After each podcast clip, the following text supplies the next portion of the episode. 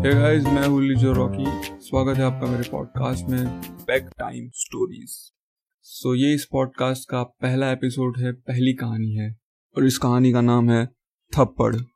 ये कहानी मुझे, मेरे दोस्त आसिफ ने सुनाई थी। आसिफ, इस कहानी का बहुत ही अहम, बहुत ही प्रमुख किरदार है। ये कहानी 2010 की है, जब आसिफ एक मार्केटिंग एजेंसी में काम करते थे। तो आसिफ उस दरमियान एक इम्तिहान की तैयारी कर रहे थे और ये जो जॉब थी वो उनके शेड्यूल के लिए बहुत ही परफेक्ट थी।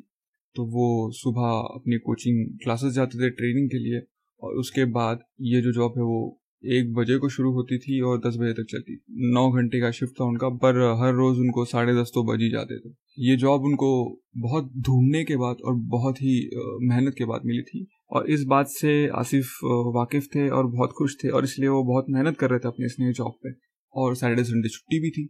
तो इस बात से भी बहुत खुश थे वो। तो चलिए शुरू करते हमारी कहानी। वो एक शुक्रवार का दिन था। वो एक फ्राइडे था।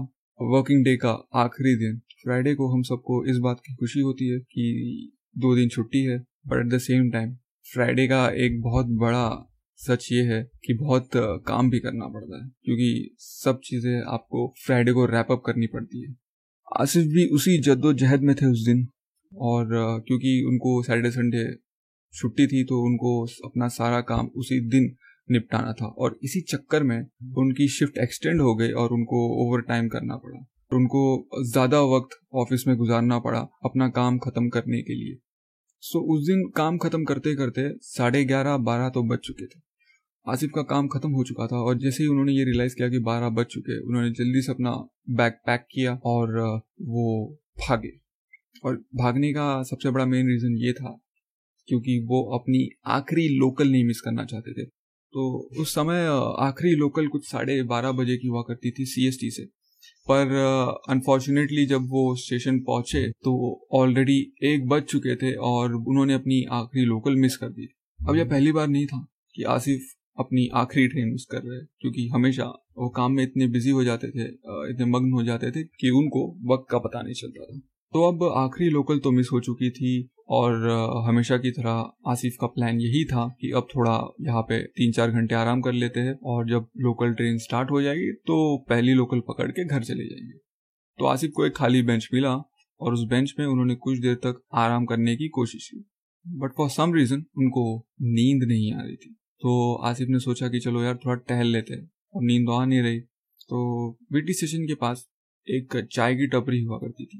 तो आसिफ उस चाय वाले के पास गए और आसिफ ने चाय ऑर्डर किया। अब आसिफ भाई चाय के बड़े शौकीन हैं और उनको ये गलत फहमी भी है कि वो चाय बड़े अच्छी बनाते हैं और इस वजह से वो हर चाय वाले को या फिर कहे कि हर चाय बनाने वाले को बड़े बेरहमी से जज करते हैं। मेरा कहने का मतलब ये है कि उनको अपनी चाय परफेक्ट चाहिए। तो चाय वाले ने कटिंग बनाई और आसिफ को अपनी कटिंग सौंप दी। अब जैसे ही आसिफ ने अपनी पहली चुस्की ली दूध कम लगा, शक्कर ज़्यादा लगा। आसिफ चाय वाले पे भड़ के और बोले, भाई, क्या चाय बनाए हुए और उन दोनों के बीच में थोड़ी सी फ्रेंडली तू तू मैं मैं हो गई।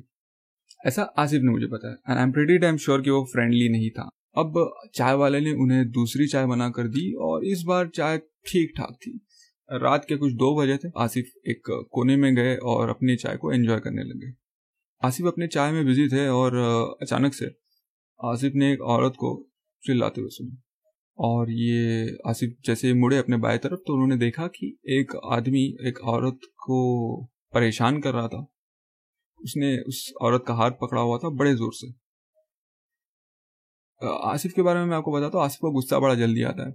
आसिफ छह फीट दो इंच के है वेल बिल्ट जब हम लफड़े में पड़ते हैं तो he is the first guy in the collar list मतलब होता है ना कि पहले लोग जिनको आप कॉल करते हैं, उनमें से एक आसिफ का नाम होता है, क्योंकि वो हमेशा हर लफड़े में आपको बचा सकते हैं। तो आसिफ ने जैसे ही ये देखा तो आसिफ ने इंटरफियर किया। आसिफ गए उस बंदे के पास, उसको पूछा, क्या चल रहा है? तुरंत ही आसिफ को ये रियलाइज़ हुआ कि वो बंदा शराब के नशे में और ये जो औरत है, वो रो रही थी। सो आसिफ ने जैसे इस बंदे को डिस्क्राइब किया था, आँखें उसकी लाल थी पसीने में भीगा हुआ शर्ट के ऊपर के तीन बटन खुले। हाथ में एक स्टील वॉच जो हद से ज़्यादा शोर कर रहा था। और औरत को उसने इस तरीके से डिस्क्राइब किया था कि वो एक बहुत ही दुबली पतली, उसे देख के ऐसा लग रहा था कि वो दो तीन दिन से सोई नहीं है, ठीक से। बाल बिखरे हुए। हाथ में हरी कलर की चूड़िया जो रात के सन्नाटे में बहुत ज़्यादा शोर कर रहे थे। तो आसिफ ने जैसे ही इंटरफेयर करने की कोशिश की ये बंदा बड़ा एग्रेसिव हो गया। और औरत तो ऑलरेडी डरी हुई थी। तो आसिफ ने पूछा, भाई, क्या चल रहा है? बंदे ने आसिफ को गालियाँ देना शुरू कर दी। आसिफ ने फिर पूछा, फिर बात करने की कोशिश की, पर वो बंदा हर सवाल के साथ एग्रेसिव हो गया ये रात के दो बजे का वक्त है। ये इंसिडेंट एक गली में हो रही थी और उस जगह आसिफ और चाय वाले के अलावा कोई नहीं था। आसिफ ने आसपास देखा कि कोई पुलिस वाला कोई दिख जाए, पर उसे कोई नहीं दिखा। And that is the reason Asif had to interfere चाय वाला इस तरीके से खड़ा था वहाँ पे जैसे कि ये रोज का तमाशा है। उसे कुछ दिख ही नहीं रहा उसे कुछ सुनाई नहीं दे रहा। वो अपने काम में बिज़ी था। वो अपना चाय बना रहा था। हालाँकि वहाँ पे चाय खरीदने वाला कोई नहीं था but he was literally ignoring the situation Asif ने उस बंदे से बात करने की कोशिश की बट वो बंदा होश में नहीं था नशे में था कोई बात समझने के स्टेट में नहीं था। तो आसिफ ने देखा कि इस बंदे ने उस औरत का हाथ पकड़ा हुआ था। तो आसिफ ने उससे कहा कि भैया ये हाथ छोड़ उसका। बट वो बंदा जो था, वो सुनने को रेडी नहीं था। तो आसिफ ने उस शराबी बंदे का हाथ पकड़ा और बायफोर्स औरत के हाथ को उस बंदे के हाथ से छुड़ा दिया। और इस वजह से वो शराबी जो है, वो गुस्से से लाल हो गया और उसने आसिफ को धक्का दिया और उस बंदी का हाथ वापस उसने पकड़ लिया। अब ये देख कर भाई आसिफ के अंदर का जो एंग्री यंग मैन है, वो जाग उठा और उसने उस बंदे का कॉलर पकड़ा और ज़ोर से उसे एक तमाचा लगा दिया। क्योंकि वो बंदा ऑलरेडी पूरे होश में नहीं था तो जैसे ही आसिफ ने उसे तमाचा लगाया, वो बंदा ज़मीन पे गिर गया। एक दो सेकंड में कहीं से किसी ने आसिफ को थप्पड़ लगा दी। अब, आप सोचोगे कि भैया, आसिफ को किसने मारा? और इसी शौक में आसिफ भी अपने बाई और मुड़ा और उसने देखा कि जिस औरत को वो बचा रहा है, उसी औरत ने उसे थप्पड़ मारा है। अब आसिफ सुन हो गया था और उसे समझ में नहीं आ रहा था कि भैया ये हो क्या रहा है। जिसकी मैं मदद कर रहा हूँ, वो मुझे ही मार रही है। और वो औरत बार बार उसे धक्का दे रही थी आसिफ को and she was screaming at him अब वो औरत गुस्से में और पता नहीं क्या क्या कह रही है। और आसिफ को आधी चीज़ें समझ में नहीं आ रही क्योंकि उसका दिमाग काम करना बंद हो चुका था। और वो इस चीज़ को प्रोसेस कर रहा है कि भाई हुआ क्या है मेरे साथ? मैं कोई गलत लफड़े में तो नहीं पड़ गया? एंड उस औरत ने ज़मीन पे गिरे हुए इंसान को उठाया, शराबी को उठाया और अगेन वो आसिफ को गालियाँ दे देकर दे देकर चली गई। और अब जाकर जब आसिफ ने उन दोनों के बॉडी लैंग्वेज को ध्यान से देखा, तब जाकर उसे रियलाइज़ हुआ कि ये बंदा जो इस औरत को बीच रास्ते पीट रहा था, वो उस औरत का पति है हस्बैंड है। इस वजह से उसने आसिफ को मारा, उसको गालियाँ दी और अब वो उस शराबी को उठाकर, उसका हाथ पकड़कर उसके साथ जा रही थी, उसके रास्ते। तो यही मेरी कहानी थी कैसे एक नौजवान एक मैचड कपल के बीच में फंस जाता है। ये कहानी मुझे बड़ी इंटरेस्टिंग लगी और जब आसिफ ने ये हम दोस्तों के साथ शेयर किया तो हमने इसे बड़ा डिस्कस किया और हर इंसान का इस सिचुएशन पे कुछ अलग ही पर्सपेक्टिव था। आसिफ का अलग पर्सपेक्टिव था मेरा अलग पर्सपेक्टिव था और हमारे जो दूसरे दोस्त थे उनका तो कुछ और ही पर्सपेक्टिव था। आ, कुछ एग्रीमेंट्स हुए कुछ डिसएग्रीमेंट्स हुए। और मैंने ये बात रियलाइज़ की कि ये जो सिचुएशन है, ये इतना सिंपल है नहीं। और हम उस पति और पत्नी को इतने आसानी से जज नहीं कर सकते, क्योंकि यहाँ पे हम दो अलग इंसानों के मेंटल सिचुएशन के बारे में बात कर रहे हैं। It is not just a case of public nuisance और ये अब तक आपको भी रियलाइज़ हुआ होगा it is also a case of domestic violence and this is a very sad situation because when a woman or anyone who is getting abuse वो सबसे पहले अपने uh, फैमिली के पास जाता है no parents father mother husband brother but अगर उसे घर पर ही अब्यूज किया जा रहा है तो वो कहा जाएगी now this is a very complicated situation and that is the reason why eighty percent of the cases you know that are happening are not getting reported so मैं द हिंदू का एक रिपोर्ट पढ़ रहा था, जहाँ पे लिखा गया था कि डोमेस्टिक वायलेंस का केस जो है, वो दो गुना बढ़ गया है। खासकर लॉकडाउन पीरियड में जॉब का इशू चल रहा है, फाइनेंशियल इशू चल रहा है, और this is also leading to a lot of domestic violence cases ठीक है, मैं मानता हूँ कि stress is a contributing factor to domestic violence but it is not the factor for domestic violence और चलो ठीक है लोगों के पास पैसे नहीं है काम का इशू चल रहा है घर पे थोड़ा प्रॉब्लम है but that should not be the reason to abuse someone I think COVID से पहले ही हम एज अ सोसाइटी इस सिचुएशन से इन्फेक्टेड थे। ये एनसीबीआर 2018 का डेटा है। अराउंड आठ हज़ार से ज़्यादा औरतों को उनके फैमिली मेंबर्स ने और उनके पति ने आ, मार दिया था।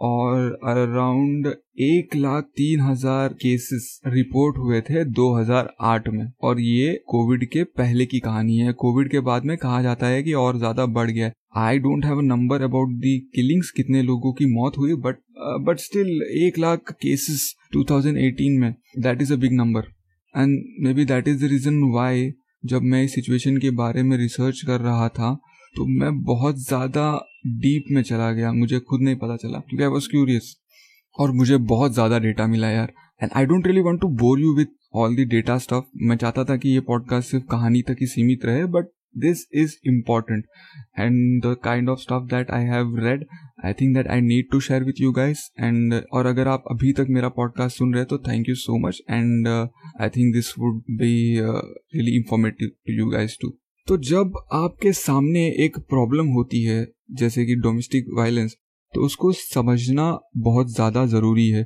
कि ये होता क्यों है? यू नो ये होता है आदमी के वजह से, ये होता है औरत की वजह से, ये क्या है भाई?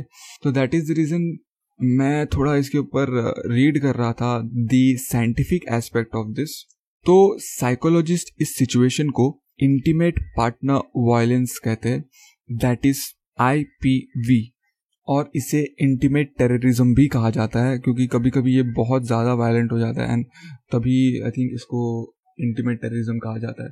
तो ये जो आईपीवी के केस में और ये जो इंटीमेट टेररिज्म के केस में क्या होता है कि there is a dominant partner and there is a submissive partner और जो ये डोमिनेंट पार्टनर होता है, वो अपने आप को बहुत ही सुपीरियर समझता है। और सबमिसिव पार्टनर जो है, वो बहुत ज़्यादा डिपेंडेंट होता है डोमिनेंट पार्टनर के ऊपर।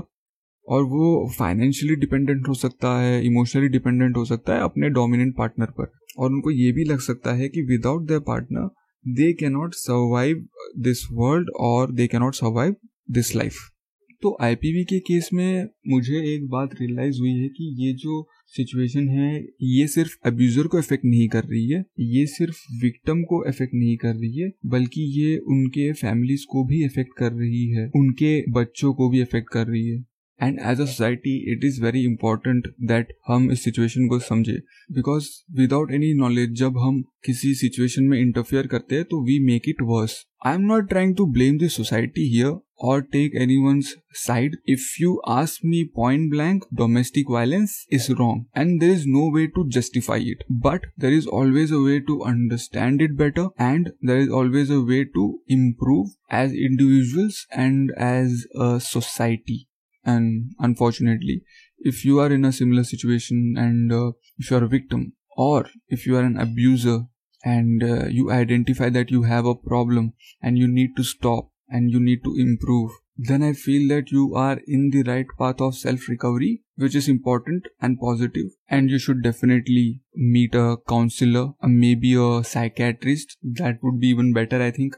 And that note brings us to the end of this podcast if you guys want to share any of your stories with us, please reach out, message me. It doesn't have to be a serious story like this one. It can be a funny story, it can be a horror or a scary story. We can work together and make a really awesome podcast out of it.